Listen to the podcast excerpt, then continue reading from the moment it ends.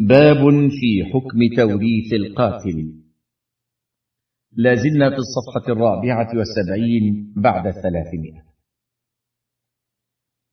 قد تتوافر أسباب الإرث ولكنه لا يتحقق لمانع عارض هذه الأسباب فمنع من تحقق مقتضاها. وموانع الإرث كثيرة الصفحة الخامسة والسبعون والثلاثمائة. منها قتل الوارث لمورثه وذلك لقوله صلى الله عليه وسلم ليس للقاتل ميرا. حاشية. رواه أبو داود برقم أربعة وستين وخمسمائة وأربعة آلاف. وابن ماجه برقم ستة وأربعين وستمائة وألفين. والنسائي برقم سبعة وستين وثلاثمائة وستة آلاف. وحسنه البوصيري وصححه الزركشي بالاتفاق. واللفظ الآخر روي موقوفا على عدة صحابة. انتهى. وقوله صلى الله عليه وسلم لا يرث القاتل شيئا. ولأجل سد الذريعة. لأن الوارث قد يحمله حب المال على قتل مورثه لأجل الحصول على ماله. والقاعدة المعروفة أن من تعجل شيئا قبل أوانه عوقب بحرمانه. وحرمان القاتل من الميراث مجمع عليه بين أهل العلم في الجملة وإن اختلفوا في تحديد نوعية القتل الذي منع من الإرث. والصحيح من مذهب الشافعي رحمه الله أن القاتل لا يرث بحال ايا كان نوع القتل. لعموم قوله صلى الله عليه وسلم لا يرث القاتل شيئا. ولأن القاتل حرم من الميراث لئلا يجعل القتل ذريعة إلى استعجال الميراث فوجب أن يحرم بكل حال لحسم الباب. فعلى هذا لا يرث كل من له دخل في القتل ولو كان بحق كالمقتص. ومن حكم بالقتل كالقاضي. وكذا الشاهد. وحتى لو كان القتل بغير قصد كالقتل الذي يحصل من نائم ومجنون وطفل. وكذا لو كان القتل ناتجا عن فعل مأذون فيه شرعا. كالمؤدب والمداوي إذا ترتب على التأديب والعلاج موت المؤدب والمعالج.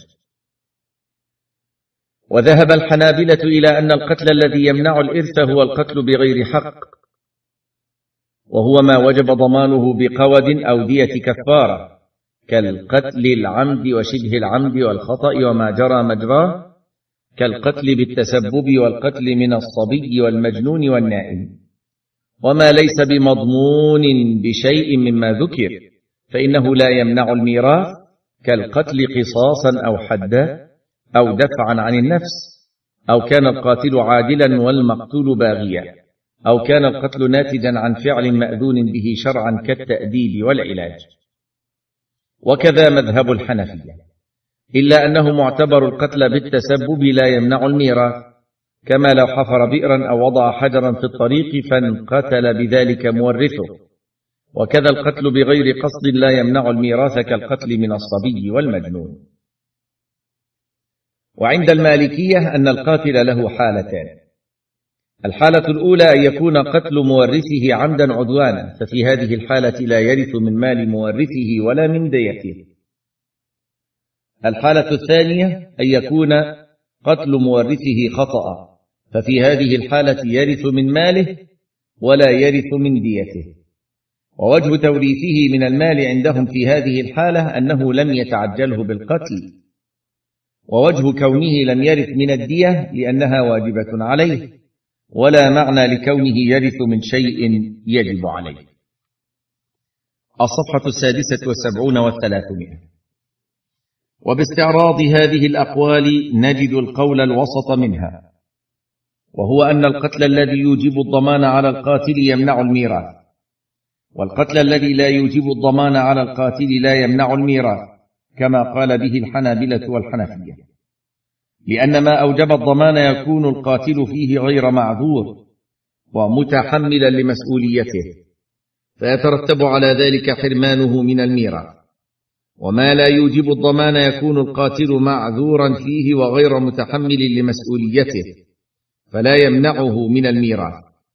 ولو عملنا بقول الشافعية فجعلنا كل قتل يمنع الميراث لكان ذلك سببا لعدم إقامة الحدود الواجبة. ولعدم استيفاء الحقوق كالقصاص ونحوه. فعلى هذا يكون عموم قول الرسول صلى الله عليه وسلم ليس للقاتل ميراث. مخصوصا بما إذا كان القتل بغير حق وغير مضمون. والله تعالى أعلم. انتهت هذه المادة ولكم تحيات إخوانكم في شبكة الألوف. والسلام عليكم ورحمة الله وبركاته.